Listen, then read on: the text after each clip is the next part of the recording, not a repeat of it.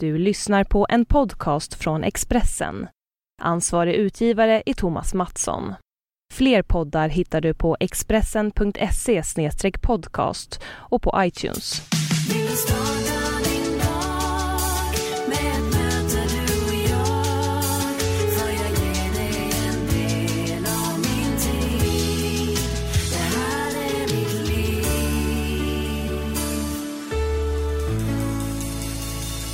Varmt välkommen till Livshjulet och avsnitt 114. Jag vill börja med att be om ursäkt för att det har varit lite rörigt de senaste två veckorna, men nu är Expressens podcastredaktör Johan tillbaka från semestern, så nu ska vi nog rulla på som vanligt.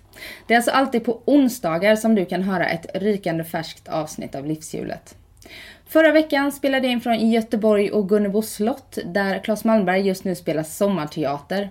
Den här veckan är jag tillbaka i Stockholm och gästas av min granne som bor bara ett stenkast från mig på Södermalm. Och vi spelar in direkt hemma från hans kök. Det är sångaren Andreas Jonssons livsjul vi ska få lyssna till idag och han reser just nu runt i Sverige med Diggiloo och vi träffades tisdagen den 7 juli. Varsågoda Andreas Jonsson. Rullar. Nu rullar vi. Ja. Så vi, vi pratar om det här med att eh, din fru Lisa mm. eh, blev sjuk, är det fyra år sedan nu? Ja, ja. Eh, 2011. Och, och det stod mycket om det i media och, och nu så är ni igenom det. Ja. Eh, och det har tragglats väldigt mycket. Men jag tycker det är intressant eftersom jag har personliga erfarenheter av vänner som eh, har haft närstående som blivit eh, dåliga. Mm. Men det har aldrig fokuserats på den som har stått bredvid. Nej, ja, men det är ju sagt vi är ju igenom det där och det var en, en period i vårt liv som var väldigt, väldigt eh, tung och framförallt för Lisa då, som, den som var sjuk. Men det, det, det, det, anhöriga går ju också igenom en, en rätt tung period och för, för min del så var det ju kom smällen lite senare för första året var det nog bara total eh, stålsättning och försöka hålla uppe. Eh, dels ska man gå ut på scen och man ska vara glad och man ska underhålla och och sen eh, se till att barnen liksom har bra. Så att, eh, jag kände nog att för ett par år sedan, att, eller ett och ett halvt, jag, jag var helt dränerad efter det här. Och jag, jag visste inte riktigt vad det var men jag kunde ju... Eh, det, det, tog hårt på mig också. Den här eh, resan som vi var igenom. Men eh, jag, jag sköt upp mitt lite grann sådär. Vad var det som hände då? då? Nej men jag vill bara känna att man liksom blir... Eh, jag skulle inte säga inte deprimera men lite konstant låg och, och tappa lite fokus på det som man borde göra, eller på sin kreativitet och sådär. Man gick in i en rätt tung period. Eh, och sen kan man alltid begrava det med att man är ute och turnerar och jobbar och sådär. Men det var... Eh, ja, det, det, det är inte lätt i livet. Men, men nu känns det bättre och framförallt att vi gick igenom den här resan tillsammans och kom ut och kände att det, vi, antingen så bryter det sönder en eller så gör det verkligen en starkare. Och för vår del så blir det här ett shit i vårt förhållande som har gjort oss eh, mycket, mycket starkare än vad vi, än vad vi var innan tror jag. Fick du hjälp att ta dig igenom det? Du är ingift i en psykologfamilj. Ja, jag, jag bara kryllar av psykologer och så. Nej, jag tror att jag blev bränd av psykologer som barn när jag blev skickad till BUP för att kolla om jag var skolmogen. Eh, vilket jag var, men det, det har hållit mig... Det har funnits andra tillfällen i livet, både här och då man kanske borde ha sökt upp eh, någon att prata med. Så hade, min egen erfarenhet av här, verkligen depression var ju kanske för 12-13 år sedan. När jag i 20, eh, mellan 2002 och 2004 då, var, då jag hade eh, så, som det så fint kallas, gå in i väggen. Men det, det gjorde jag verkligen och led av panikångest. Och det var ja, två år som var väldigt mörka. Och då borde jag nog ha egentligen pratat med dem. Men jag, jag tog till flykten istället. Så jag, ehm, jag drog till min bästa tjejkompis som är holländska, bor i Amsterdam. Och tillbringade en massa tid där och med hennes föräldrar i Sydfrankrike och sådär. Så, eh, på något sätt självmedicinerade mig genom den där perioden som kanske inte alltid var helt eh, nyttig heller. Mm, på vilket sätt var det inte nyttigt? Nej men det var ju liksom en mörk period och man liksom försökte, ja men det var för mycket av allt möjligt, alkohol och annat skit liksom sådär i början. Och det kanske också var det som ledde till att det blev som det blev. Men sakta men säkert, jag skrev ju under den här perioden och skrev rätt mycket. Eh, men eh, jag hade liksom ingen mål med vad jag ville göra med musiken under ett par års tid. Så att det var ju som, och då när man mitt i det, då, då är det någon slags överlevnad. Men efteråt kan jag titta tillbaka på de där åren och bara, för fan alltså. Så där vill jag aldrig må igen. Och nå, nå den bottennivån i ens liv. Och, så, men så, så börjar man dra i ett snöre och sen kommer allting på en gång. Och det, för min del var det att jag, jag hade bestämt mig att jag skulle bo kvar i, bo i Stockholm. För jag hade flackat omkring. Först hade jag turnerat i väldigt många år utomlands och bott på, på diverse olika ställen. Och så hade jag bara en liten övernattningskvart i Stockholm. Och så bestämde jag mig nej nu ska jag köpa en lägenhet. Jag ska... Så jag flyttade ut till Midsommarkransen där min äldsta barndomskompis bodde. Och flyttade granne med honom. Det var någon slags trygghet. Så. Eh, och sen så... Eh, och det här hände inom på, på en månad så hände tre grejer. Det var dels att jag hade köpt den här lägenheten. Och sen så hade Glorious blivit hit i Frankrike igen eh, tack vare att den användes i en, i en stor reklamfilm, en reklamkampanj. Och, och de ringde och ville ha ner mig för att göra en stor, stor TV-show där nere tillsammans med Alicia Keys. Eh, så jag åkte ner dit och gjorde det och, och där kom det tillbaka det här, det här är ju mitt jobb liksom. Jag hade ju liksom distanserat mig från att turnera, och från musiken på något sätt. Men då kom en sån glädje tillbaka och vi var där nere och gjorde ett antal spelningar. Och sen när jag kom hem då, då ringde Lisa samma dag jag kom hem från Paris och eh, frågade om jag skulle följa med på stand-up comedy på Norra Brunn. Jag gillar inte stand-up överhuvudtaget men jag var så glad. Vi hade känt varandra ett par år eller så sprungit på varandra. Men jag hade, jag hade duckat för allting liksom. Och sen till min förvåning så sa jag ja. Och eh, sen, sen den dagen så är vi ett par. Liksom. Så att, eh, det, där hände, där kom, det, det var verkligen en månad där i februari, mars det, 2004 som förändrade oerhört mycket i mitt liv. Och jag tycker det är så roligt. Vi kan ju berätta för de som lyssnar att vi lärde känna varandra för drygt två år sedan när vi var på en resa tillsammans. Ja, en En tränings... träningsresa. Yes. Det var Ladies Night-tema. Det var Ladies Night, det var bara Och då är det klart att man måste följa med. Ja, det är klart. Och då berättade du för mig att ja, men du hade ju inte tänkt att du skulle bli ihop med Robinson-Lisa. Du var lite, eh, att, att ditt liv skulle vara lite kreddigare så helt plötsligt insåg du att du var inte så ball som du Nej, det hade det, trott. det är skönt att kunna få kliva ner från det där. Det är nog mest till onyttan om man, om man försöker se sig själv på ett visst sätt. Nej, jag, faktum är att det när jag träffade Lisa första gången, det var ju två år innan, det måste varit 2002, jag var uppe i Åre och spelade, så blev vi en gammal kompis till mig, eller gammal eh, fling ska jag säga, som Lisa kände. De var där uppe och jobbade och hon, eh, som numera bor i Los Angeles sedan tio år tillbaka, presenterade oss för varandra. Att, och hon sa att ja, det här är den enda tjejen jag kan godkänna att du ska bli tillsammans med, om vi ska vara kompisar resten av livet. Ja, visst, sa jag. Men sen tog det två år för mig innan jag fattade att eh, så var ju fallet. Liksom. Så att, eh, men då hade jag ingen aning om, för de sa det där är ju Robinson-Lisa, vet du inte det? Jag, Vem fan är Robinson-Lisa? Jag, jag hade ju missat det totalt. Jag bodde ju i England under den perioden när hon var med i Robinson. Jag visste ju vad Robinson var men jag visste inte att hon hade blivit liksom en, en dokusåpa-stjärna. Ja, så det blev eh, mitt val. Men eh, ja, jag har, nu efteråt så har jag fått sett ju gamla VHS-kassetter med Robinson. Så jag har ungefär klart för mig vad hon gjorde på den där ön. Ja.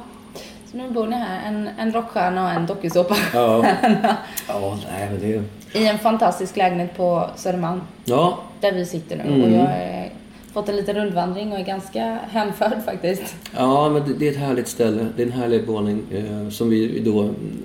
Vi bor i någon slags generationsboende här då vi också har svärmor boende hos oss. Så det är lite, vad säger sydländskt kan man väl säga. Lite italienskt. Ja, väldigt. Ja, men det fungerar. Det var en fantastisk. Det var på det sättet vi också kunde förvärva den här lägenheten som då är en hyresrätt och vi kunde byta två lägenheter mot den här som, ja, som är en magisk våning. Så att, eh, det här, det här ville vi aldrig flytta ifrån.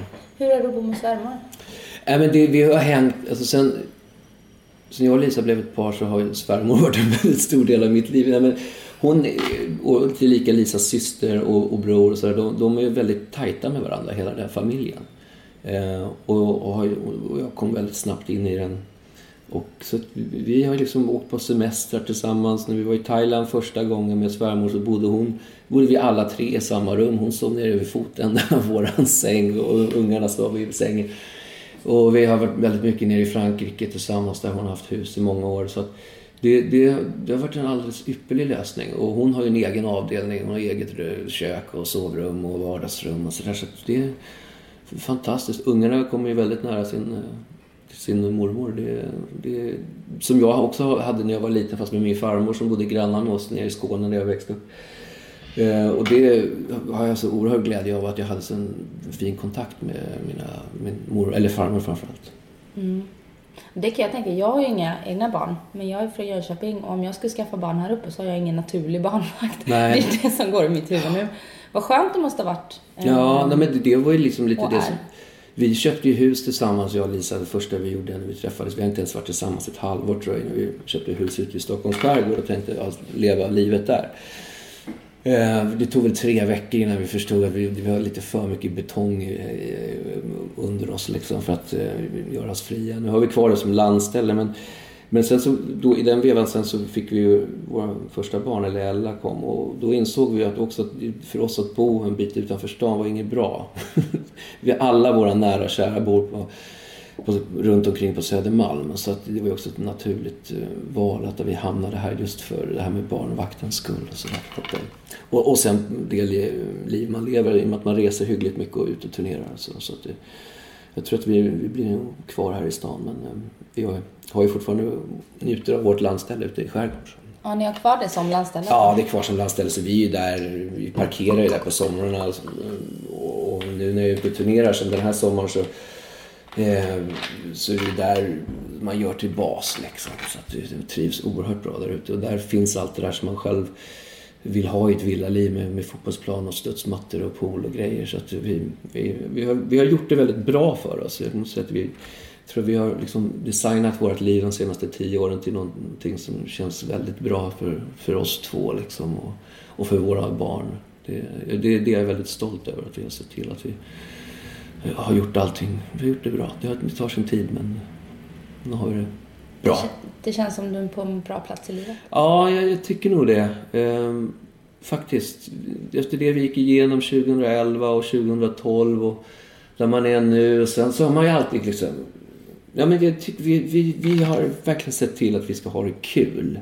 Vi ska göra det bra. Om vi har råd att göra vissa saker så gör vi det liksom istället för att skjuta upp det. Det har vi blivit bra på att prioritera. Och, jag, menar, jag jobbar egentligen bara så mycket som jag behöver. Den här sommaren, det är klart jag behöver ut och turnera och jag behöver få in pengar. Men jag, liksom, jag har jobbat hårt tidigare och jag har haft en ekonomi som har varit hygglig tack vare att jag har skrivit låtar som har fungerat väldigt väl.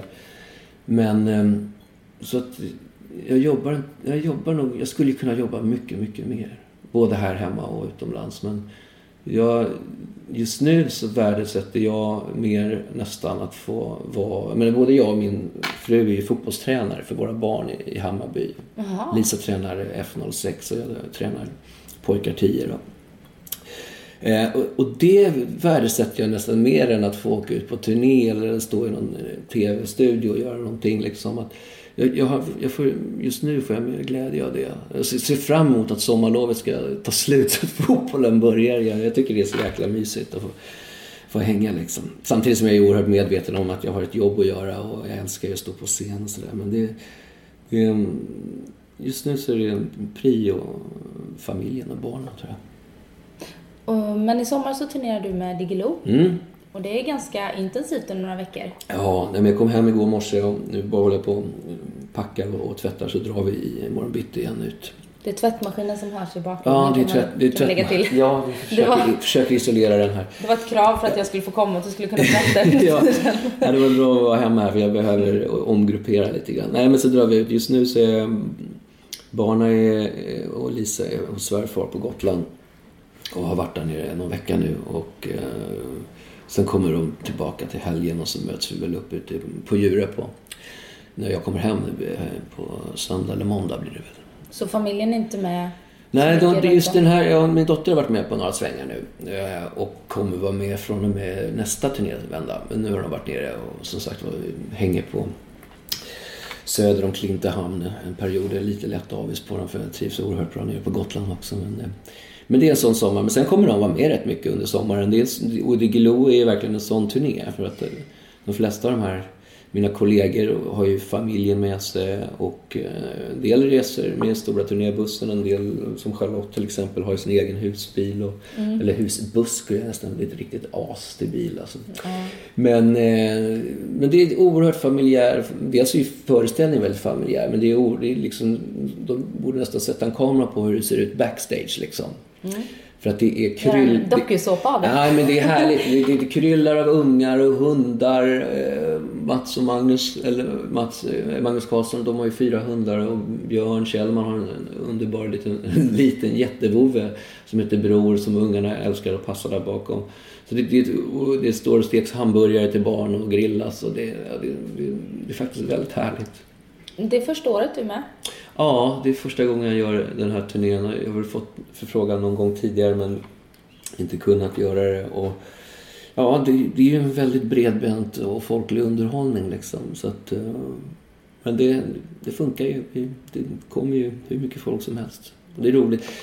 Men, och jag tror att många av oss tycker att det är väldigt kul för att man har ju dragit sitt eget lass i väldigt många år. Man åker ut på egna turnéer. Och, och här får man liksom dela det med andra och det, det är inte lika tungt då. Och, och rent kollegialt, så, fan det är kul att jobba med andra artister och göra saker tillsammans med artister som man kanske inte annars skulle ha kommit eh, liksom nära på det sättet. Och man plockar upp nya saker hela tiden och lär sig av, av andra. Jag tycker det. Och det kanske har med att man har blivit lite äldre också. Att jag, jag är glad att jag får jobba med allt från Lasse Berghagen och Tommy Körberg och Lasse Kroner för den delen som jag gjorde en julturné. Så det är en otippad kombo. Jag har lärt mig oerhört mycket från den där killen som när man var 19-20 stod och tittade ner i marken och försökte vara oerhört kreddig och popstjärnelik och, och sådär. Vilket tillhör åldern självklart. Men när vi började med musik Alltså våra första band, vi, vi, det var ju fult att göra musikvideos tyckte vi. För det, bara det var en sellout, mm. tyckte man. Det skulle vara independent? Ja, det skulle vara så jävla indie och det, man, det var, allting var oerhört svart och vitt som det är i tonåren. Liksom. Det är ju klart.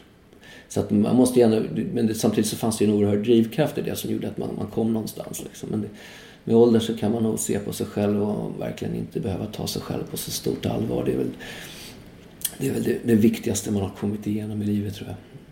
Men du var ju ändå, du var 27 när du slog igenom med Glorious. Mm. Fick ett enormt genombrott. Mm. Och den var jättestor i USA. Ja, den var stor lite överallt.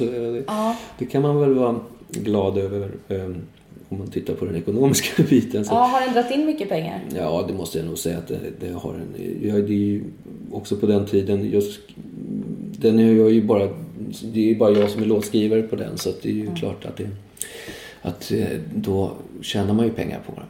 Idag skrivs ju alla hitlåtar av minst åtta personer när man tittar på hur många det är. Det är svårt att hitta avsändaren på dagens popmusik tycker jag lite grann. Även fast det är fruktansvärt mycket bra låtar där ute som rullar omkring på radion. Nej men det är klart, en, en sån låt, dels har den betytt oerhört mycket rent känslomässigt för att den har fått tagit en till massa platser som man trodde aldrig skulle få komma till eller som man drömde om liksom. Med diverse tv-shower och diverse arenor och sånt där. Men det är klart att det, det går inte att komma ifrån att, att den har varit en, en, en slags grundbult i min ekonomi som jag har kunnat liksom jobba runt omkring. Den har betalat rätt mycket räkningar under åren. Så men det, det, har ju varit andra låtar också som har fungerat rätt väl. Men framförallt den var ju av den magnituden. Det är inte ofta man eh, både dels skriver en sån låt eller förstår att man har skrivit en sån låt och, och att eh, rätt timing och rätt tidpunkt. Och det, det var mycket som stämde in där.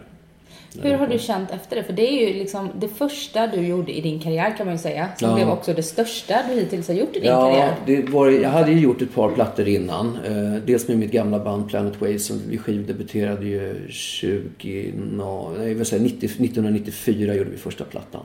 Och sen så gjorde jag en soloskiva 2007 som hette Cotton Fish Tale som var ju en helt annan det var ju väldigt, eh, eller det var ju väldigt textbaserad men det var ju väldigt mycket förhållandets uppgång och fall och eh, väldigt lågmäld platta.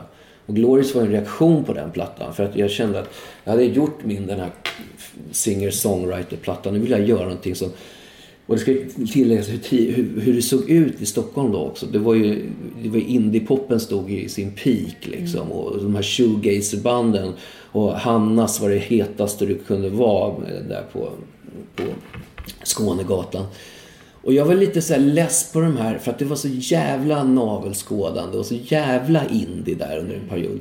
Så Glorious var mer en sån reaktion. Jag ville göra någonting som var så stort och vingbredd. Och i min värld så var det så här att alltid retade väl någon. Liksom. Mm. Jag ville göra något avtryck som folk, fan, hur vågar man dra på sådär? Eh, och, och, det gjorde det ju i viss mån, fast på ett väldigt positivt sätt. Folk blev ju mer, den, den kom verkligen Eh, på toppen av vågen på något sätt eh, och, slog väldigt väl ut. Men det tog ju en väldigt lång tid innan den hände i Sverige. Det var ju, den hade släppts april 99 va, var det va? Och eh, hände ingenting.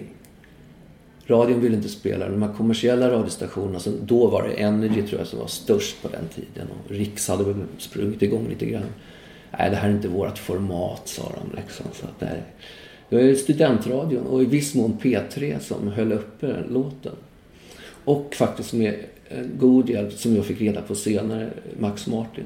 Alltså. Som också en story som kom vandrandes till mig nästan ett år senare. Hur han hade liksom, han hade hört låten på radion, ringt upp till P3, frågat vad det var för någonting. Klivit in på skivbolagskontoret på Warner, fått singeln, ringt till radiostationer tydligen och, och sagt att ni måste bara spela det här. Det här är så bra. De eh, lyssnade på honom. Och, och jag kände inte, alltså jag hade sprungit på varandra i Stockholms klubbvärld när han spelade med sitt gamla band It's Alive och jag spelade i något konkurrerande band. Så jag visste vem det var men vi kände inte varandra.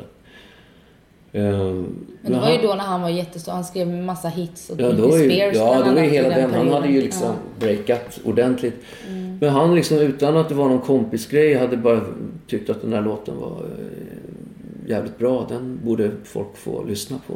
Har du tackat honom? Ja, men jag har nog faktiskt gjort det. Jag, men han sa för, ja, låt mig få mixa om den där så ska du få en USA-etta. Alltså, Sen så gjorde vi inte det så jag kan gräma mig lite kanske att jag inte gav den i, la den i händerna på men, men jag tycker det var en väldigt stor grej liksom. Och det var ingenting som han snackade om utan den storyn kom till mig efter en lång tid.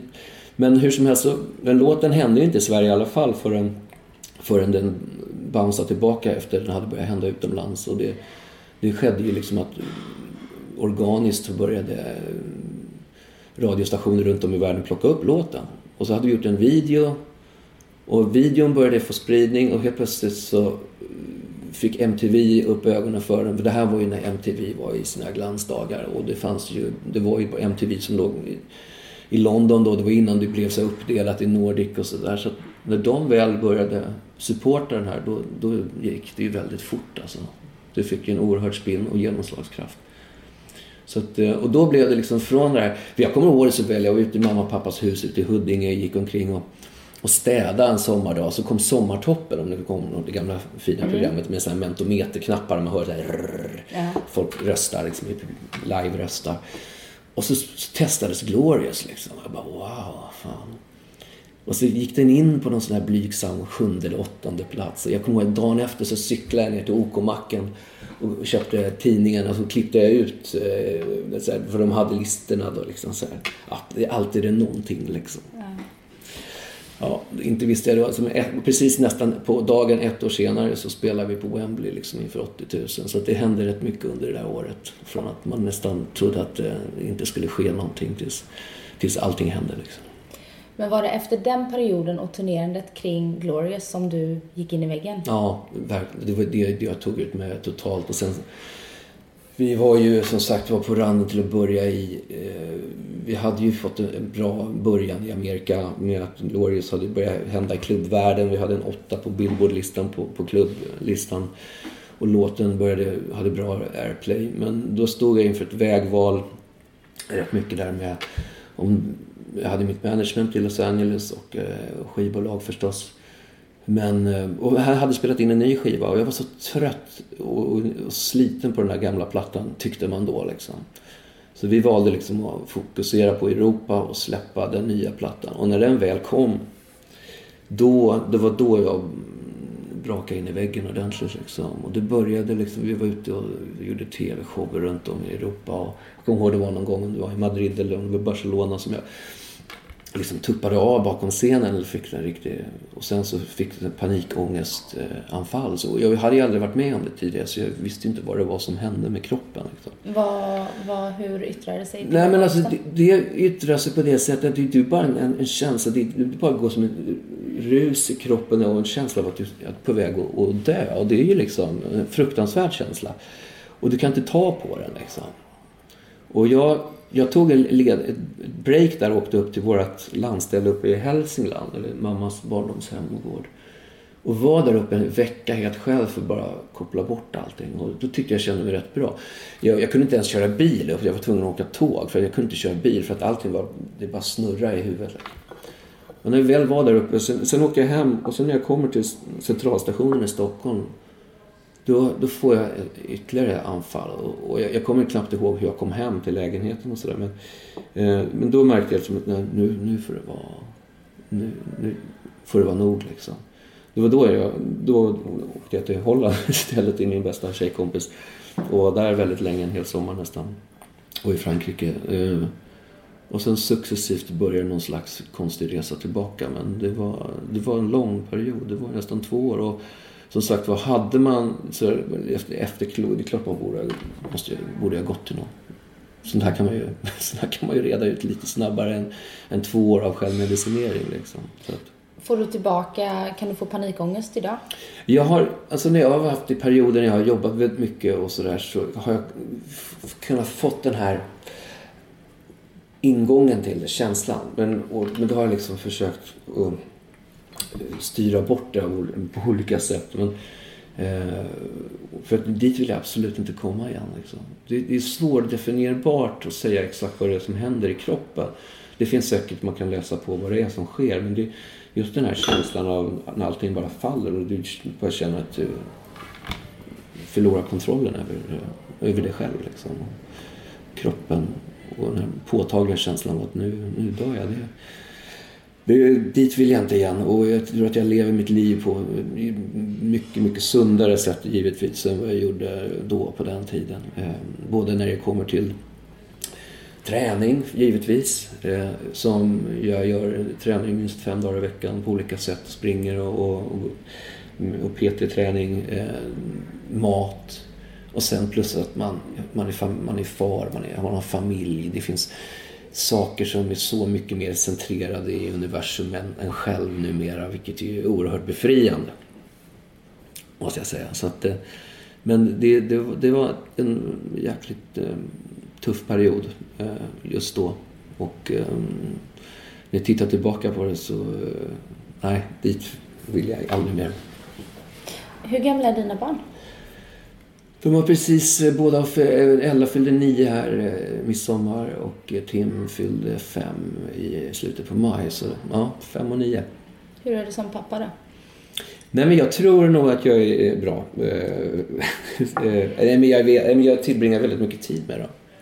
Som jag sa tidigare, att jag, det har varit prio liksom att kunna ge mycket tid till ungarna. Liksom, dels att vi är engagerade i vad de håller på med. Dels i fotbollen då förstås men också gett dem möjligheter att kunna skjutsa dem till diverse andra aktiviteter de håller på med. Med allt från karate till dans och sådär. Så att, eh, jag tror, jag är en rätt engagerad förälder. Och de här åren känns väldigt viktiga att, att få vara med. Så att, eh, eh som sagt då, då prioriterar jag hellre bort jobb för att kunna, så länge, så länge jag har råd, det vill säga att kunna vara med med barnen. Så jag tycker, och det ligger liksom i lite hela familjens strategi efter 2011 på något sätt och, och Lisas sjukdom. Att vi försöker bara ta tillvara på allt och försöker vara och göra massa roliga grejer. Och det, det är liksom en lite knasig familj det här med liksom Lisas mamma, boende mos och Lisas syster. Det händer saker hela tiden. Men vilket jag tycker är väldigt skönt. Liksom. Det, det finns en, en sund galenskap i det här gänget som jag, jag tycker om. Det.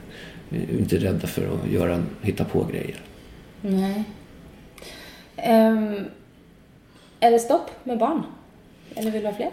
Nej men jag tror, alltså, vi har ju kompisar som både har tre och fyra barn liksom. Och, det, man, och man, man ser liksom hur syskon Lisa har ju två syskon och jag är bara en storebror. Jag hade tyckt det var hemskt att vara ensam barn egentligen.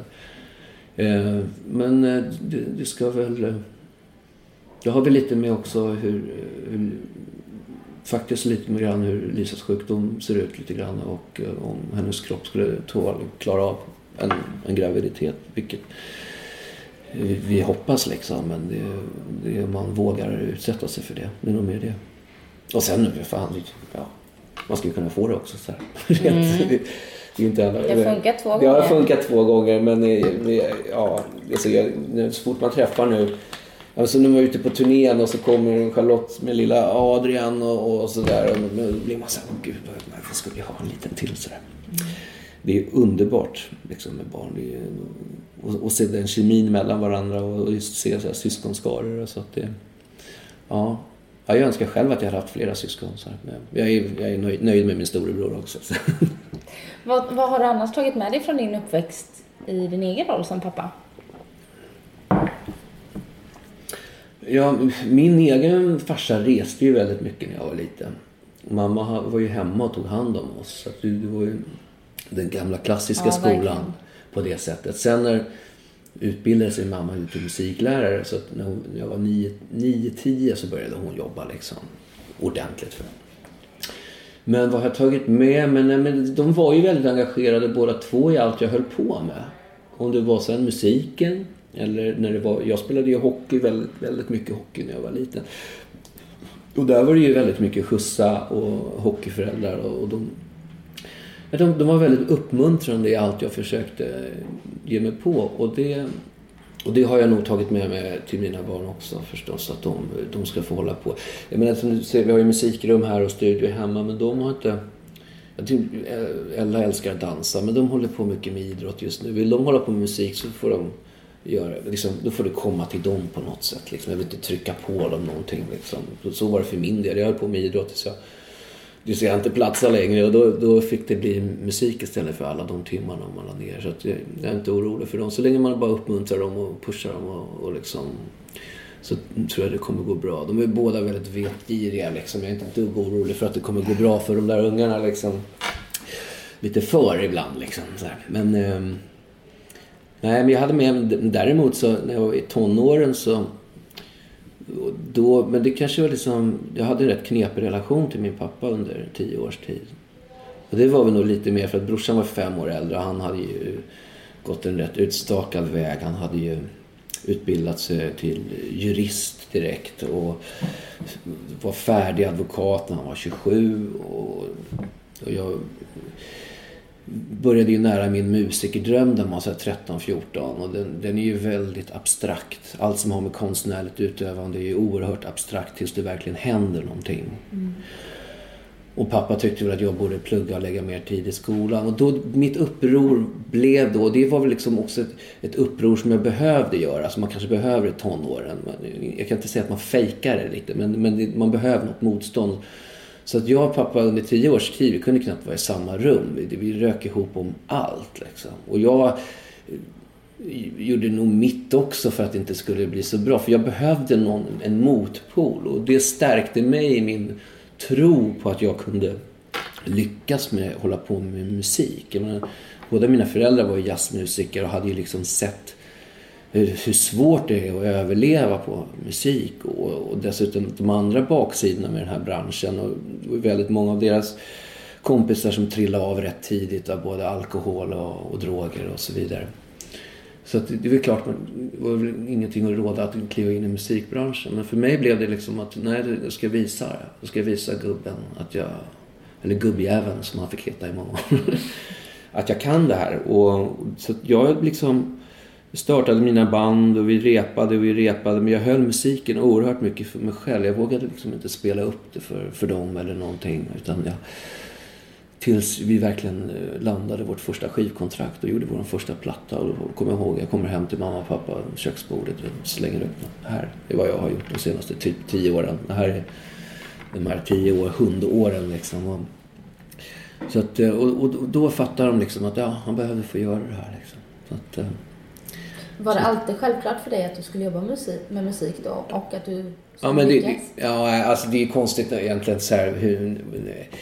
naivt saker är om man tittar och lyssnar tillbaka på så här demotaper man gjorde när man var 13-14 år. Hur fan kunde jag tro att jag skulle bli popstjärna av det Men det fanns en, en, en, ett oerhört driv.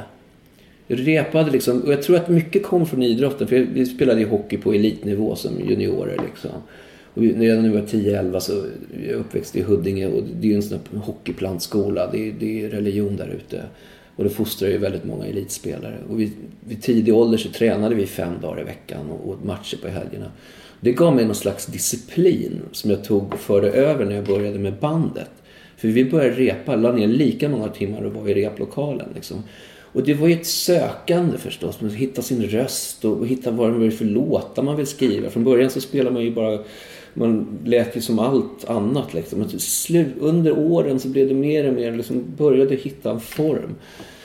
Och sen var det väl rätt mycket att jag pinkade in mig i ett hörn i och med att jag, jag, jag, kanske inte skötte skolan så bra. Så till slut så fanns det inga andra möjligheter än att fortsätta på den här vägen och hålla på med, med musik. Och det tog sina år och jag jobbade ju i tio år på, på jazzklubben Stampen i Gamla stan. Började när jag var 17 som diskblock liksom. Och sen så avancerade till barchef och man var slash barchef, ljudtekniker, allt möjligt på det där stället. Plus att det var ett fantastiskt ställe att vara på för att det fanns tillgång till alla instrument. Så man satt där. Jag fick in många av mina bandkompisar till att jobba där. Så vi satt ju och jammade på nätterna när vi hade stängt igen baren. Och vi, jag kunde komma dit tidigare. Man öppnade upp och satt och lirade och skrev låtar. Man stod i baren och observerade människor. Och fick massa uppslag. Så att de där tio år på, på krogen var ju oerhört viktiga för eh, personkännedom och det vill säga och i andra hand låtskrivande. Så att, eh, och jag jobbade där fram tills, ja, tills jag kunde verkligen börja försörja mig på musiken. Och då var jag väl typ 27.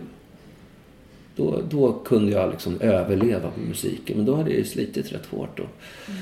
och då gick det fort också. Va? Då gick det fort. Då kunde du överleva med råd. Ja, då, då, då hände det saker. Men då hade man ändå jobbat för det. Man visste vilket jävla slit det är att komma fram. och alla dels plattor man hade gjort och, och inspelningar och bandmedlemmar. Och, men, det, det, fanns, men det var det här drivet man hade med sig. Och det, det, jag kan nog härleda det till idrotten. Plus att man har någon liten jävel i sig som att man, man, ska, man ska visa. Jag ska visa de jävlarna. Det, det liksom var en sån här grej som följde med mig från när jag gick jag, hade, blev lite, jag blev mobbad när jag gick i, i sex års liksom, innan vi började skolan. Eh, jag kom till en förskola där jag hamnade liksom lite på utkanten med eh, inte blev accepterad av de tuffa killarna som... Eh, så det blev liksom att jag... De satte mig i skiten och jag slogs tillbaka för jag visste inte vad man... Någonting annat och då blev jag plockad från resten av gruppen så jag fick sitta isolerad ensam i ett rum vilket är helt jävla vansinnigt hur man kan behandla ungar.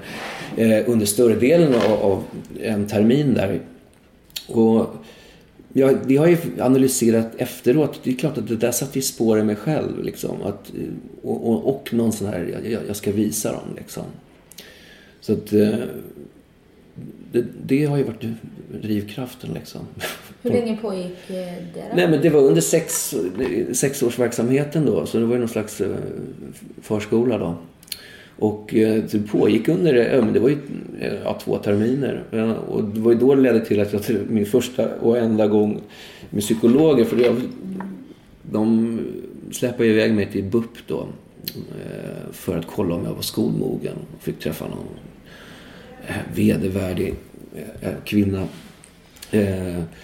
Men det visade sig att det var inget problem med min skolmognad. Det var ju bara att jag hade liksom bara blivit ett offer och satt på utkanten liksom. Och ingen hade kunnat se eh, eller ta hand om det. För de var inte förmögna på den här förskolan att kunna liksom, se hela den stora bilden. Utan där, där blev man offrad. Så att, sen när jag väl började i ettan och kom till en ny skolklass så då var det ju inga problem överhuvudtaget. Liksom. Då, då var allting frid och fröjd. Men det, är så här, det krävs väldigt lite liksom ibland att man kommer på, på kant och då, då, krävs det rätt mycket av de som har det jobbet, det vill säga förskollärare i det här fallet, att uh, se liksom till individen. Barn kan vara elaka? Barn kan vara elaka och det kan vara oerhört omedvetet och i det här fallet så var det, det som gör, de här som då utsatte mig för det här då. Det var inget fel egentligen på dem för de mötte jag ju senare liksom. Men det, det är ju man hittar en patsy någonstans och, och, då, och sen när man själv inte riktigt kan försvara sig alltså verbalt så börjar man ju slå tillbaka. Sen ser de bara den som slår tillbaka och tror att det är det som är problemet. Men, så att det, det Ja, jag, jag, är glad att det räddades. Sen hade jag en fantastisk klass i ettan till nian liksom, med fantastiska lärare. Så att jag, jag hade en jättebra skolgång. Vem var du i skolan? Var du ledaren eller var du pajasen? Ja, nej, men vi var väl några sådär. Du vet, under, först och främst under några år så är det så här, de som spelade i hockeylaget hade en viss status. Jag mm. spelade hockey liksom. Det var ju klart. Så var det i alla fall ute i Huddinge. Och för min del så var det när hockeyn, jag blev ju till slut så att jag, eller jag fick mitt knä avtacklat men jag kände ju också att eh, jag höll inte måttet för att bli den där elitspelaren som jag hade velat bli. Det var ju liksom, man, man vill ju bli NHL-proffs. Det, det, det fick andra kompisar bli istället. Men då, då blev ju identiteten i musiken istället. Men det var ju då var det i högstadiet liksom. Då fick man någon, hittade man sin grupp där liksom och identitet i de här annars åren som man aldrig egentligen vill ha tillbaka. Jag tycker åren sjuan till nian. Det, var, det är mina sämsta år. Ja, det är, då vill man ju, usch, det, det sökandet och, och den och osäkerheten. Och, ja, men man ska ju igenom det liksom. Och, och det är klart att saker man gjorde under den perioden eh, självklart har påverkat den och eh, gjort till att man är där man är. Men nej, de åren kan vi väl komma överens om att man inte vill ha. Gymnasiet däremot? Ja. Där träffade jag mitt tjejgäng. Ja, jag var också första året, eh, andra året gymnasiet började jag komma på. Eh, då kom jag in i matchen ordentligt, kände jag. Började hitta en trygghet liksom. Har du kvar vänner från den tiden än idag eller är det nya vänner? Nej, men jag har kvar väldigt mycket gamla vänner måste jag säga. Inte så mycket nya vänner. Eh, klart en del människor som har kommit in i hans liv under åren men det har en rätt liten vänkrets som är kvar sen, eh, sen faktiskt sen eh, jag var fyra, fem år. Jag får intrycket av att du och Lisa är ett väldigt socialt par som bjuder in till middagar och Mm, jo, nej men vi har ju, för det här köket som vi har så inbjuder ah, till middag. Ja. Nej, jag skulle gärna komma på middag ja. Flytta in också. Så välkommen, vi kan dela säng med svärmor. nej men jo men vi älskar, alltså, med, men det är återigen till Lisas släkt och familj hänger vi väldigt mycket med och de, de är en rätt stor klan liksom. Så de är ju här väldigt ofta. Eh, och även mina kompisar förstås. Nej, men vi har mycket, vi älskar att laga mat och och ha folk runt omkring oss. Liksom, både här och, och när vi är ute på landet och sådär. Som midsommar, det var, inte hur många, 26 pers tror jag. Något sånt där. Det är fantastiskt trevligt att kunna ha så många på middag. Så att, och sen så dök ni upp ett par gånger i Parneviks också. För ni ja. hänger en del i Florida. Ja, vi, vi, vi är ju goda vänner med, med Jeppe och Mia och barna förstås. Eh, och sen så och vi har ju träffats, ja, dels i Florida förstås, men sen brukar vi alltid hänga när de är hemma på somrarna. Och det, det har ju varit lite olika perioder beroende på hur Jesper har mått och hans golfspel och sådär. Men nu är han ju frisk och sådär så, och, och, har börjat få spela på Champions Tour. Då, så man, han har ju väntat in att bli 50 så att nu är han igång igen. Han har ju varit väldigt mycket skador. Men ja, vi, vi, jo, men vi, alltså jag tror vi, alltså min fru och, och, och Mia de klickar ju omedelbart. De är ju rätt, de är rätt lika måste jag säga. Galna? Ja, de är galna. På, på, på ett väldigt, väldigt positivt sätt. Eh, och, och jag och Jeppe är nog rätt lika på, för vi är rätt mer reserverade sådär. Och, och sådär men, tills man lär känna med en liksom. Så att vi, vi, vi, vi hade lite längre startsträcka att nå varandra sådär. Men, Eh, men vi, eh, nu har vi inte hunnit träffas den här sommaren. Eh, jag, har träffat, jag träffade Peg förra veckan. Men jag har inte hunnit träffa resten av familjen. Så, men vi ska väl försöka hinna med det också innan de åker tillbaka någon gång i augusti.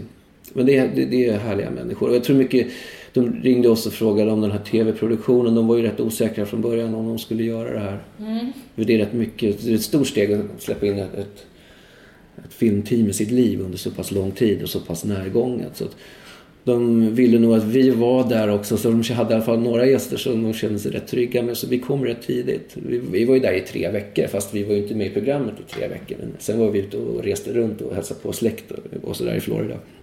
Eh, men vi, så kom vi tillbaka. Så jag, jag, tror att vi hamnade i, min, i alla fall två, två program där. Ja, nej, de har ju, det, det har ju blivit en fantastisk succé det där programmet. Det är det största TV3 någonsin har haft kan jag tänka mig. Det är säsong två nu också. Ja, jag, jag såg det. Eller jag Åker hörde ni ner och också stöttar?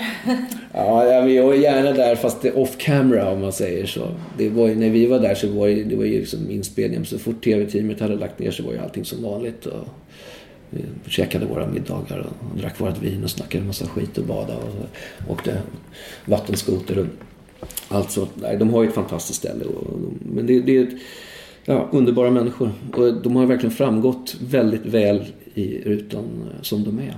Mm. Men du sa ju till mig att eh, du gärna skulle ta ett år i mm. USA.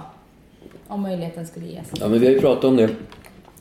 Förut så var ju både jag och Lisa på väg faktiskt 2005 att flytta till USA. Det hade inte hänt så mycket för mig i Sverige. Där var Lina och jag gjorde Melodifestivalen och både jag och Lisa har haft en lång historia med New York. Lisa jobbade där på Handelskammaren. Och jag, egentligen mitt musikaliska, allt mitt musikaliska började i New York i början på 90-talet. Min flickvän på den tiden bodde där. Eh, så då var vi på väg dit. Eh, och den stan lockar jag alltid. Men nu har vi nog med, med barnen sådär så Dels, vi, skulle, vi har funderat på om vi skulle ta ett år borta. Dels så kan ju jag jobba därifrån eh, med mitt jobb och, eh, och Lisa kan också jobba eh, utomlands. Men att sätta ungarna kanske i amerikansk skola under ett år för att kunna ge dem språket också. Och, och passa på medan vi fortfarande är någorlunda pigga i benen. Liksom. Så att, så det, det är någonting som vi håller på att diskutera lite fram och tillbaka och exakt när vi ska göra det vet jag inte. Men... Eh. Skulle du vara ett namn om du kom dit idag? Nej, det, det, nej absolut inte. Men däremot så skulle jag kunna skriva låtar. På låtsidan så vet man vad man håller på med. Men det är inte så att jag åker dit för att jobba upp en karriär. Utan då skulle jag åka dit för att, för att skriva i så fall. Eh, att jobba i USA det är, en, det är en helt annan grej. Då måste man vara på plats och du måste ha ett momentum. Det är ju klart om du skulle åka dit och du säger att du har fått en låt som har börjat rulla på. Eh, och det finns ett momentum och det finns ett intresse för att göra eh, en artistisk sak av det, så är det klart. Men bara ge sig iväg, utan det här tänker vi mest enbart för att vi ska få ungarna att gå till vår amerikansk skola. Skulle du vara beredd att inte jobba, att inte stå på scen mer och bara satsa på låtskriveriet? No, nej, alltså jag, fan, jag tycker det är så kul att stå på scen. Jag får sån energi av det. Mm. Eh, och jag vet att jag är bra på det. Och jag vet att jag är bra på att göra det i olika forum. Liksom. Att jag kan ta de mindre rummen och jag kan göra det på en stor arena liksom, beroende på vad det är för föreställning. Och det är alldeles för roligt, den här kommunikationen med folk. Jag, säger att jag är glad att jag kan växelverka som jag gör nu. Att kunna åka på ett par turnéer om året. Och kunna göra det utan att vara egentligen superaktuell. Att man har kommit upp till den nivån. Det, det kan jag nog säga att jag är rätt glad över. Du är stadig? För, ja, men alltså jag, behöver, jag har inte släppt något nytt på länge. Eller varit aktuell med att lansera mig själv på något, på något sätt. Men jag, jag kan åka på turnéer liksom. Och det, men samtidigt så finns det ju en brinnande lust liksom. Jag sitter, datorn är fullpackad med nytt material. Så att jag är ju väldigt sugen på att kanske... Jag har ju liksom medvetet tagit det rätt coolt de senaste åren. För att situationen i vår familj har varit som den är. Men det är klart att jag kanske känner ju liksom nu efter sommaren är slut att nu är det dags att vrida upp temperaturen lite grann och kanske börja få ut lite av de här grejerna som, som ligger i, i, i datorn och som jag har skrivit både till mig själv och till andra. Liksom. Så att just nu går man, jag ska inte säga autopilot för att det är inte, man är ute och gör Sveriges största turné men det, det är fortfarande det är inget betungande och eh, självutlämnande på det sättet. Liksom. Som jag kanske vill komma till inom ett år. Liksom. Så att, eh, det finns eh, mycket nya saker att ge sig på. Så du hoppas att inom ett år så finns det en ny platta ute? Ja, eller platta. Man släpper ju inte album på det sättet idag utan Nej. det är låtar. Men det ska hitta sin tid, det ska hitta sin adress också. Vem det är man vill tilltala med det. Och jag har skrivit väldigt mycket låtar nu som jag känner mig väldigt stolt över. Sen så har jag en annan bunt av låtar som jag känner är väldigt hitpotentiella.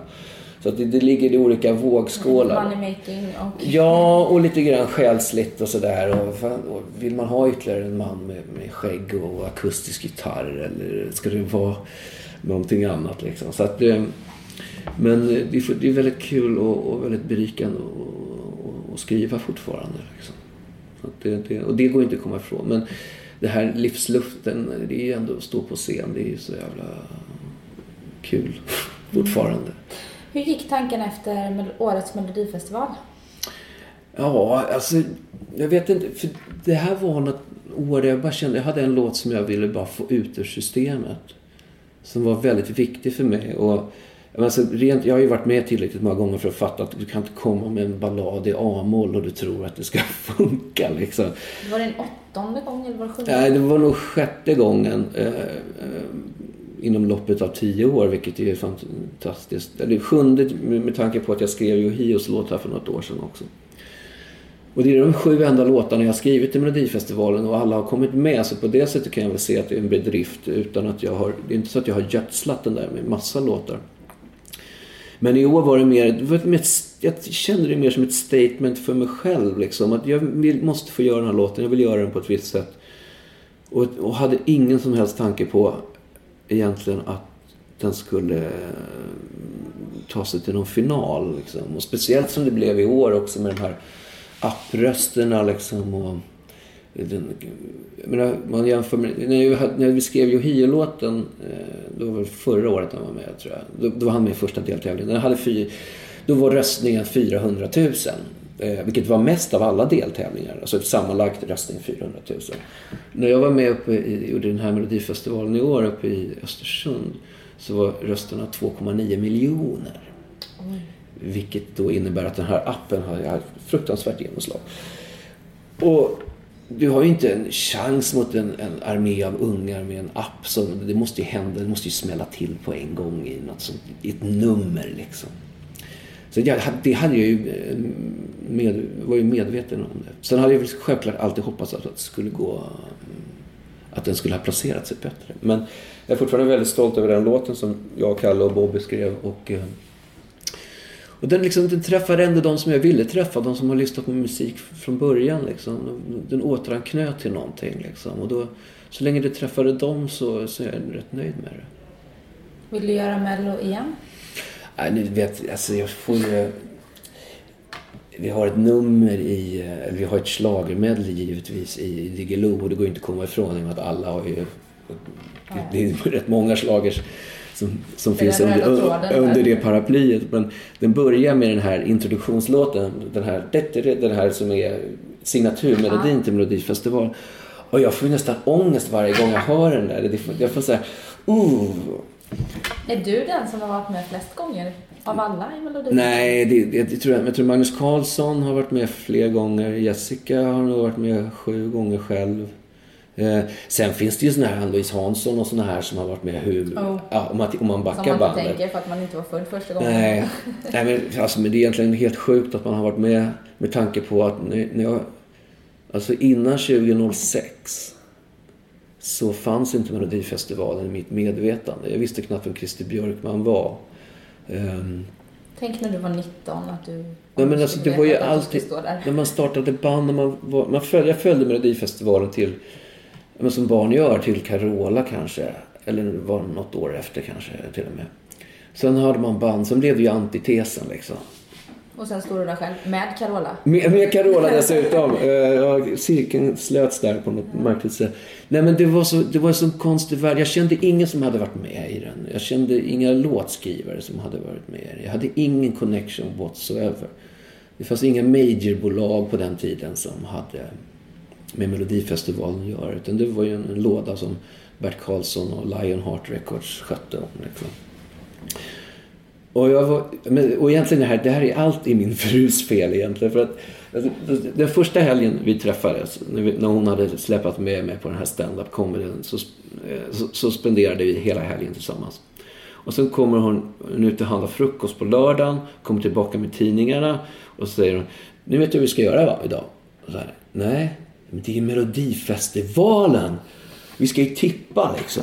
Jaha, och, och ska vi titta... allt på en gång. Ska vi, ska, ja, men ska vi titta på det också? Ska vi titta på skiten? Ja, ja okej. Ja, ja, men jag var ju så här, ja, klart, Melodifest, det var ju länge sedan. Och där sitter vi och vi tippar och jag tror att vi- det var en sån här eh, en resa till Tallinn eller till Rom på spel. Jag vet inte vem som hade vad, skulle bjuda på vem. Och, du, och jag, jag, jag vann då. Det var Lena Philipsson gick och vann med Det gör oh, ont. Det gör ont. Så det var ju 2004. Och två år senare så står jag där själv och gör Sing for me. Och den resan var, mentalt för mig var omvälvande måste jag säga. För att vi, och just där, men det var ju det återbacka bandet till att 2005 så var vi på väg till New York, jag och Lisa. Vi hade inte fått barn då än och sådär. Och, och jag var i New York och jobbade och hade haft en låt som hade funkat väldigt bra på amerikansk radio regionalt i New York. Men i alla fall, det var en ingång. Den hade börjat spela. Och jag hade gjort en skiva som hade släppts då i Sverige den hösten 2005. Som det inte hände någonting med egentligen överhuvudtaget. Jag åkte på någon klubbturné, vi var ute och gjorde mindre spelningar. Det var liksom då jag började om lite grann efter de här lite tuffare åren. Och så är jag i New York och så ringer min manager och som i sin tur hade blivit uppringd av eh, Christer Björkman. Och frågade om jag ville ha en jokerplats i Melodifestivalen. Det hette det på den tiden. Och jag trodde först att det var ett skämt. Eh, det. Skojar ni med mig liksom? Vem tror du jag är? Vem, vem tror ni jag är? Melodifestivalen? Gud, jag är för fin för det. Nej, men, men sen samtidigt så är man ju pragmatiskt lagd och sådär och insåg att fan, min karriär håller, den står, i- den står ju still liksom just nu. Och jag har det här USA-spåret att gå på.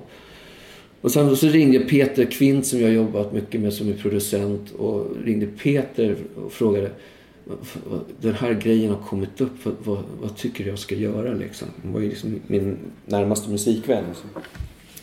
Men fan, och insåg liksom, men om vi gör, ska vi inte pröva skriva någonting ihop? Och så, om vi gör någonting riktigt bra så är det någonting som vi kan addera på skivan så kan vi släppa den igen liksom. Okej. eh, så kom jag hem från New York och det var jul.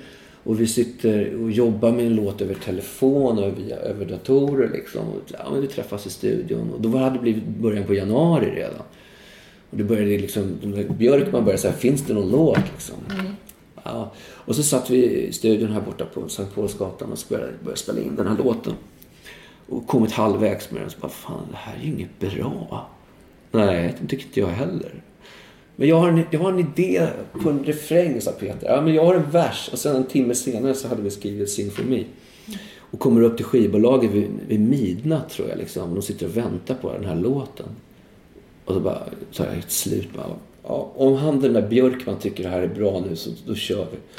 Och så, ja, så kom den ju med då förstås. Och, och jag var fortfarande helt omedveten på något sätt. Vi var på turné under våren och jag var ute med mitt band och sen så stod det i schemat Leksand Melodifestival deltävling 1. Så här, ja, okej, vi åker dit. Ja, och det, och det förändrade ju oerhört mycket. Du, kom du tvåa med den?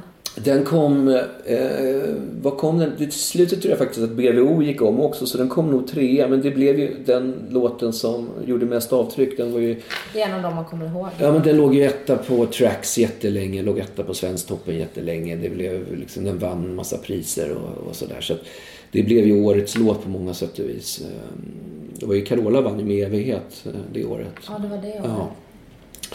Eh, Men då blev det ju liksom en dörr som öppnade. Jag hade ju insett liksom, en, kliv, kliver jag över den här tröskeln så är det ju att kliva in i folkligheten.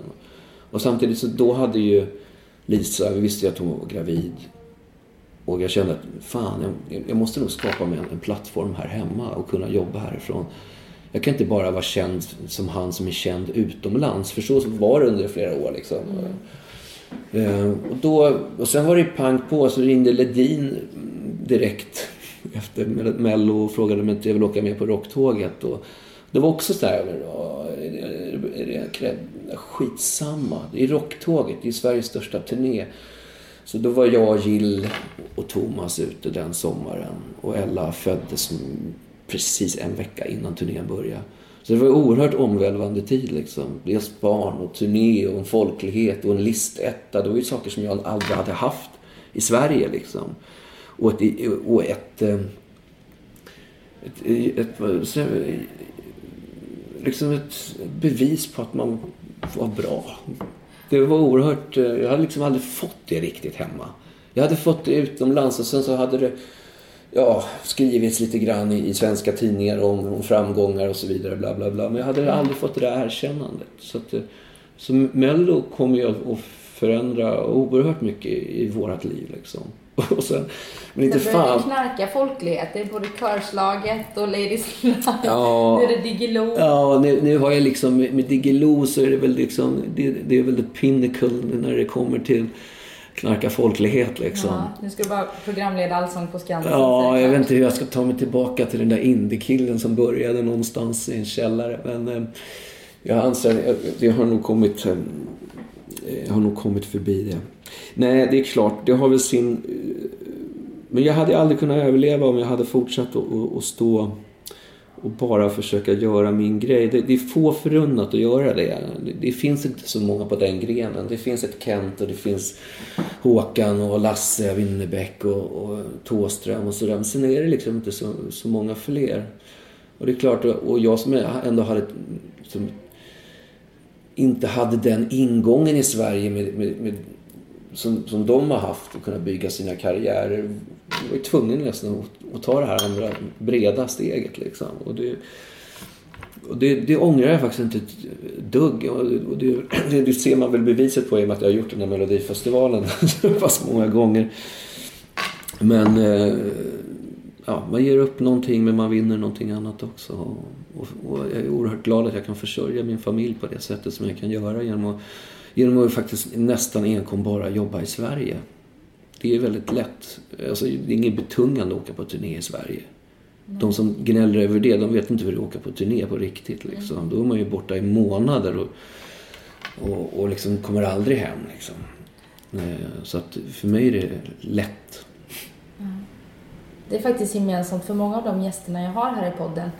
Eh, att, att man är otroligt lycklig över att man får jobba med någonting som man eh, brinner för. Mm. Det är så många som inte får den möjligheten och som inte heller har drivet att ta sig dit. Nej, men det är ju det.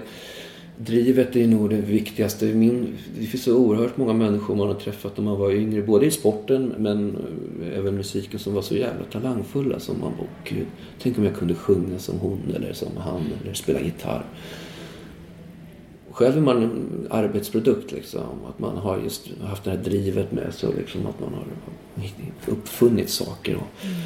och sen då den, den, känslan att man kan leva på det och, och, få ha det här som jag tycker är världens roligaste jobb. Det är ju det, det är en jävla ynnest alltså. Det är ju inte många som som, men som kollegor som jag hade på 90-talet när man spelade i band och runt omkring. Det är inte många som håller på fortfarande. Liksom. Mm.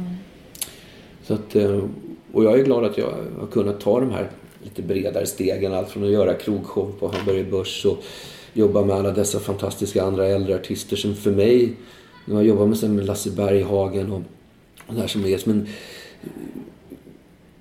de, har liksom, de är en resa ner i historien i svensk showbiz. Liksom, han jobbar med Stig Järrel och såna här gamla klassiska skådespelare. Jag älskar att sitta och höra när han berättar stories om Cornelis eller vem som helst. Liksom. Det, finns, det är härligt att få jobba med dem som är som... Ja, du träffade Janne Malmsjö till exempel häromveckan. Mm, förra veckan ja. när jag träffade Claes Malmberg. Ja, Ja, men alltså, som också har, det, det är häftigt med den här eh, historiken med alla pussel tillbaka, alla som har jobbat med varandra. Eller, eller, eller Barbro för den delen, som är, eller Lill-Babs som är en mm. väldigt nära vän till, till våran familj. Liksom, och allt hon har gjort. Och Ann-Louise Hansson och Sivan och sånt där. Jag är så glad att jag har fått dela scen med, med dem. Liksom. Det, mm. det är häftigt. Ja, det förstår jag. En sak jag måste fråga. Den här poddintervjun bestämdes ju i princip när vi sprang ihop på gymmet. Mm. Eh, som du bor granne med också. Ja. Vi tränar ju på samma gym och du springer mm. väldigt mycket. Du tränar fem dagar i veckan. Jag försöker i alla fall. Eh, Jag har men, behov av det, annars blir, får jag restless legs. Liksom. ja, det är så. Mm. Det har jag börjat Ja. få på scen, alltså bara de senaste, det senaste halvåret. Ja, Ska jag jag- springa då för att få bort Ja, ja, för mig har det varit det, att hålla igång kroppen. Jag tycker jag har mycket mindre av det nu. Det kan ju slå till ibland när man sitter på någon lång flygning och det är ju helvete alltså. För Men mig det- när jag ska sova. Ja, nej, men det, det har jag faktiskt. Nu var det länge sedan jag hade det när jag sov, men det, det, har, det har varit ett väldigt störande moment. Men det, det måste jag nästan härleda till att jag tränar och aktiv, är så aktiv som jag är. Mm. Men så vet jag också att du är född med någonting som kallas spetsfot. Ja, jag föddes med, med spetsfot. Dels att foten är helt parallell med, med, med benet, alltså rakt Alltså ner. Ja. Och, det, och vad det kommer ifrån, det vet jag inte. Men, eh, alltså ursprunget, men nu, om det har med att eh, på den tiden så rökte ju folk och, och man, när man ammade och allt möjligt. Jag vet inte. Det, jag, det finns inga... Jag har nog lite egen kort teori som jag kom upp på just nu. Men, men hur som helst, jag föddes med det också. De tryckte ju tillbaka den rätt omedelbart när jag var nyfödd. Eh, De opererade inte, det gör man inte på barn liksom. Eller då gjorde man inte det, 1970. Så att jag, fick ju, jag gick ju med gips då förstås, men sen med skena ända långt upp i åldern. Alltså jag tror jag var ja, sex, sju år till och med när jag blev av med skenorna. Liksom. Och varenda kväll så, och det var jag på läkarnas rekommendationer, så låg mamma och pappa kom in och tryckte och pressade på min fot. Det gjorde ju, ja, gjorde ju givetvis jävligt ont och liksom. Eh, och de tyckte ju inte om det heller för de såg ju hur jag led. Liksom. Det var ju så, så de hade blivit tillsagda att de skulle göra. Och de hade ju fått från läkarna sagt att, eller läkarna sa att ja, han kommer ju inte kunna vara så aktiv och, och risken är att han blir lite halt och att han kommer vara, eh, att, att mer kommer te sig som en klumpfot liksom. Men jag var ju väldigt aktiv, jag hade väldigt mycket energi i kroppen som barn. Så att jag tog mig, såg ju liksom inga hinder i det där. Och sen att jag började spela fotboll och hockey, det var ju, det var ju ett under liksom. Ja, jag tänkte det. Jag hade ju specialbyggda skridskor så jag hade byggt upp i hälen. Jag menar, min fot, om du tittar på mina fötter, det skiljer mer än två centimeter i storlek på fötterna. Så, att du har olika stor, storlekar på skorna? Ja, jag kan inte ha, det blir banansko på den ena liksom. Att den blir för stor. Vilket, vilket var ju oerhört skämmigt när man var liten. För då ville man ju inte visa att man hade olika fötter liksom. De ser helt olika ut. Eh, men att jag, att jag höll på så mycket med idrott när jag var liten, det, det räddade mig för att jag, det höll ju igång foten liksom, mot alla odds. Eh, och det är fortfarande, jag kan inte, jag har ingen hälsena på den vänstra foten. Eller jag har en hälsena men den är ju 90 grader, det finns ingen böjbarhet i den. Så att, och att jag kan hålla på och springa som jag gör och, och spela fotboll och... och det, men det, har också satt sig lite grann tyvärr på knäna liksom. Det börjar man känna lite grann. Men jag har lärt mig att jag, jag kan inte maxa. Jag, jag, kan, jag, springer bara milen och lite mer. Eh, Det är rätt mycket i och för sig. Men jag kan, Ja, jag kan inte springa... Jag, Du jag, är ganska svettig när du går Ja, jo, men jag har bra med som sättning Men eh, jag- jag ska inte kunna hänge mig åt maratonlöpning fast jag skulle tycka att det var fantastiskt. Men mitt knä eh, pallar inte mer. Eh, och det är båda knäna för att i och med att vänstern är som den är så har höger knä fått tagit rätt mycket belastning. Eh, för att jag, jag är mycket svagare i vänster ben egentligen. Jag kan inte träna upp samma muskelstyrka som jag har i höger. Sådär. Men så träningen är ett sätt för mig att hålla igång foten lika mycket som att, eh, att jag... Jag menar, alla vill ju vara i bra form, tror jag. Liksom. Är det viktigt? Du är 45 nu va? Ja. Mm. Är det viktigt nu liksom att... Ja, men Du för, har ändå varit den här snygga killen ja, som precis. Det är väl dags att höra av sig till Eriksbergskliniken. nej, men eh, nej, ja, men jag tycker nog, alltså för mig var det mer, jag började träna med PT 2007 på hösten. Innan dess så var jag oerhört anti-träning ända sedan jag slutade med hockeyn. Eh, jag gick, promenerade oerhört mycket. Men det var ju också i terapeutiskt syfte. Liksom. Man gå, man har låtar i huvudet och kunde gå så här sju timmar. Liksom. Ehm, och, så, och så tränade jag lite i hotellrummen och så med hopp och grejer och sånt där. Men aldrig ute och jogga. Jogga var det värsta. När jag och Lisa var på vår första utlandssemester tillsammans så men ska vi inte ut och springa på stranden? Okej då, det lät ju mysigt. Sen efter 200 meter bara, för fan vad jag hatar det här. Till skillnad från vad jag är nu liksom, när jag älskar att springa. Men... Eh, eh, var var jag någonstans? Eh, träningen. Ja. Eh,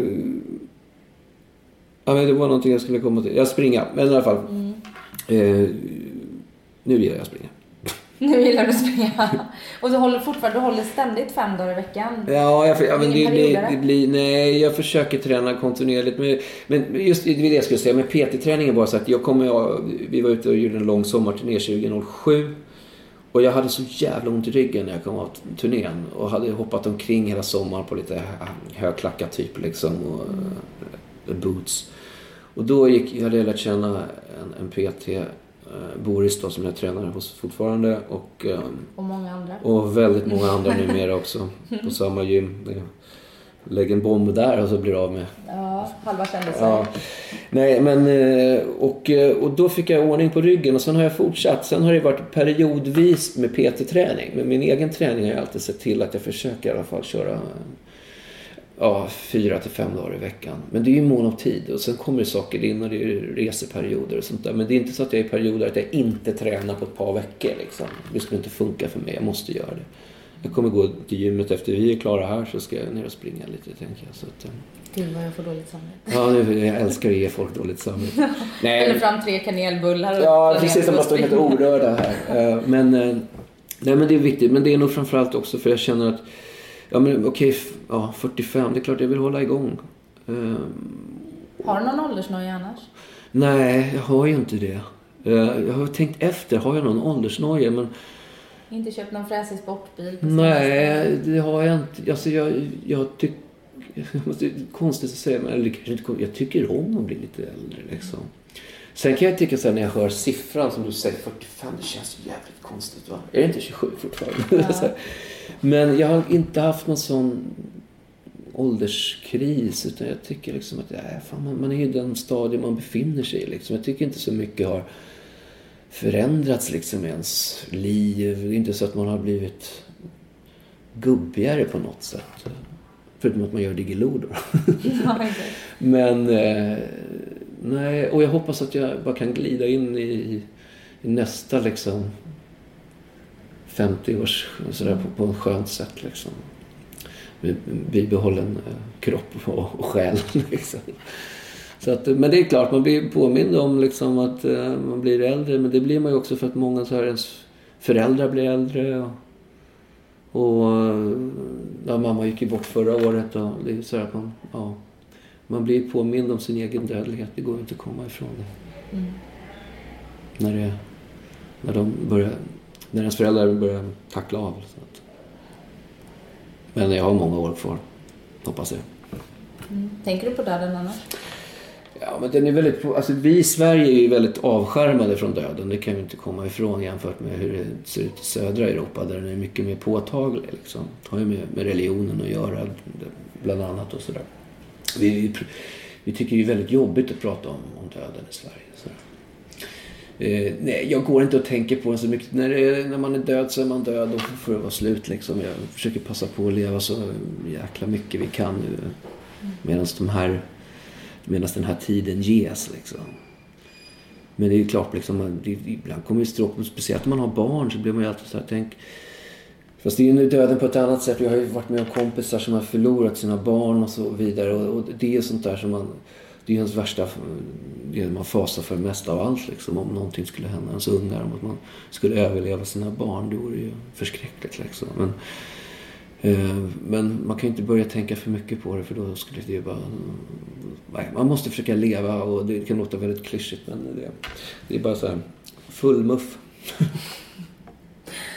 Andreas, tack så jättemycket för att du gästade mig och tog dig tid nu i det intensiva turner turnerandet. Ja, det var så lite så. Kanelbullarna står orörda. Ja, jag kanske tar med mig en Ja, det får du göra. Tack själv.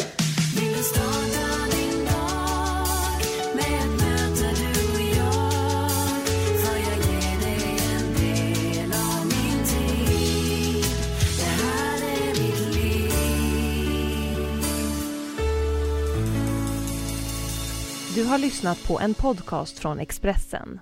Ansvarig utgivare är Thomas Mattsson. Fler poddar hittar du på expressen.se podcast och på iTunes. Med Hedvigs hemförsäkring är du skyddad från golv till tak oavsett om det gäller större skador eller mindre olyckor. Digital försäkring med personlig service, smidig hjälp och alltid utan bindningstid. Skaffa Hedvig så hjälper vi dig att säga upp din gamla försäkring. Hedvig Hemförsäkring, ett klick bort.